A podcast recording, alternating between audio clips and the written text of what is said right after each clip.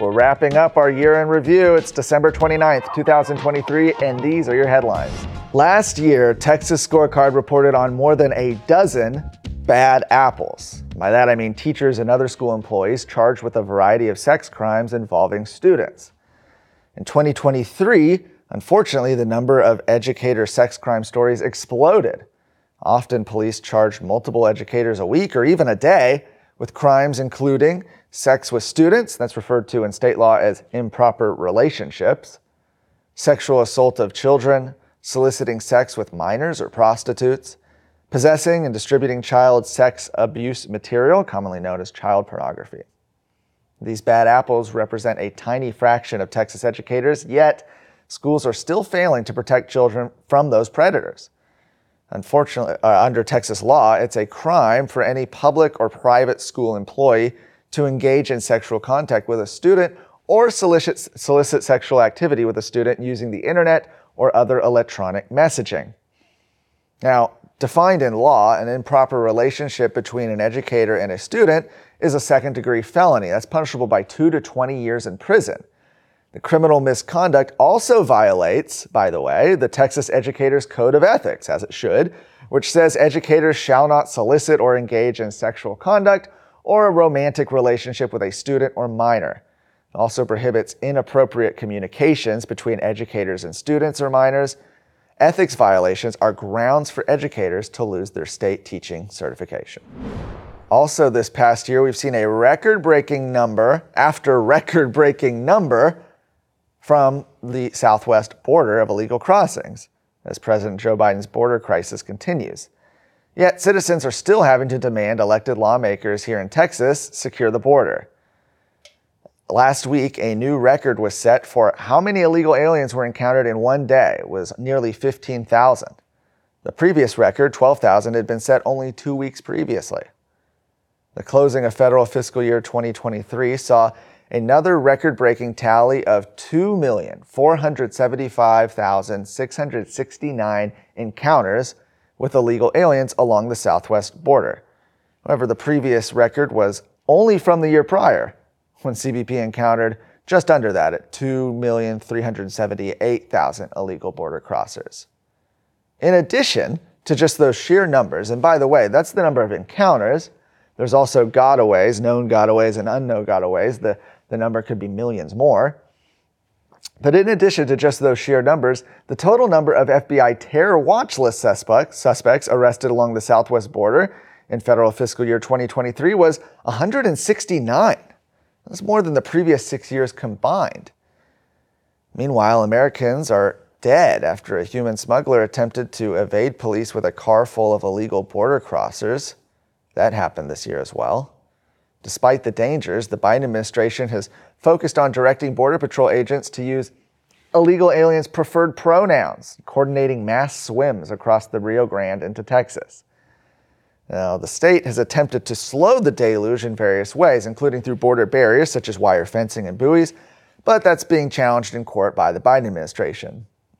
Governor Abbott also created a busing program to send illegal aliens to sanctuary cities across the U.S drawing considerable ire from Democrat mayors, but also criticism from conservatives in that case as well for shepherding them further into the country. Now, let's go to the Texas legislature. After slow walking border security legislation for months, lawmakers finally passed legislation recently that creates a state crime for entering Texas illegally. That happened earlier this month. However, like everything else, the new measure is being challenged in court by the ACLU. The Luke Macias Show is your access to what happens behind closed doors in Texas politics. Listen weekly to me, your host, Luke Macias, as I break down what is actually happening in conservative politics in the Lone Star State, a state that we all love and cherish. Listen weekly wherever you listen to podcasts. This show is a product of Texas Scorecard. Heading into 2023, Capitol observers expected lawmakers to grapple with issues like school choice, protecting children, border security. Few, if any, would have expected the state's recently reelected attorney general to be impeached by the Texas House with less than 48 hours' notice, and yet that's exactly what happened. The process for Attorney General Ken Paxton's impeachment began in March of this year when the House General Investigating Committee tasked a group of investigators with looking into Paxton. Their report largely rehashed the ongoing indictment of Paxton on securities fraud charges that has been likened to a political prosecution for eight years now. It's been the focus of multiple political campaigns against him. The main focus of the investigators' report was a settlement reached with four former employees of the Office of the Attorney General who said that they were fired unfairly. In October of 2020, eight of the AG's top aides accused him of bribery and abuse of office. After being terminated from employment, four of those employees filed the whistleblower lawsuit. They alleged that Paxton did political favors for Nate Paul, a real estate developer and donor, by having his office intervene in his legal disputes. Just days after that report was presented to the committee, the House met on a Saturday over Memorial Day weekend and voted 121 to 23 to impeach Paxton on 20 charges of misapplication of public resources, bribery, obstruction of justice, uh, abuse of public trust, and disregard of official duties. That was 61 Democrats and 60 Republicans supporting the impeachment, including, by the way, Speaker Dade Phelan. With that rushed vote, the issue was then sent over to the Senate.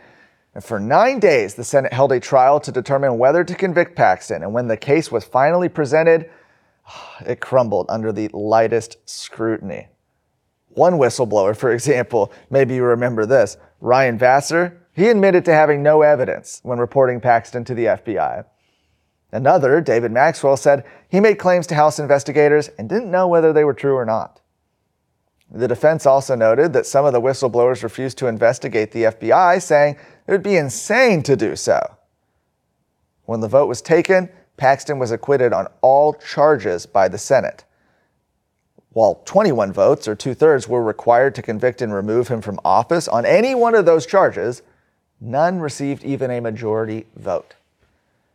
Well, Lieutenant Governor Dan Patrick had strong words for the House after the trial, who brought the charges forward. He said millions of taxpayer dollars had been wasted on the impeachment. 31 senators and a large Senate staff made this trial possible, put their family life, jobs, and businesses on hold for three months after being here already from January to June. To that end, Patrick requested an audit of both chambers' expenses. To date, the House has not provided their impeachment costs in that audit. Following the acquittal, the Republican Party of Texas condemned the impeachment and called on Speaker Phelan to resign. Paxton, meanwhile, has set his sights on the upcoming primary election, endorsing challengers to Republican House members who supported his impeachment. In addition to endorsing candidates, Paxton also says he'll be touring the state in support of these challengers to incumbents he says are some of the most liberal Republican politicians in the nation. With the Republican primary election on March, March 5th, 2024, those members will have to answer to their voters. I hope everybody has a happy new year and you can check out these stories at texasscorecard.com.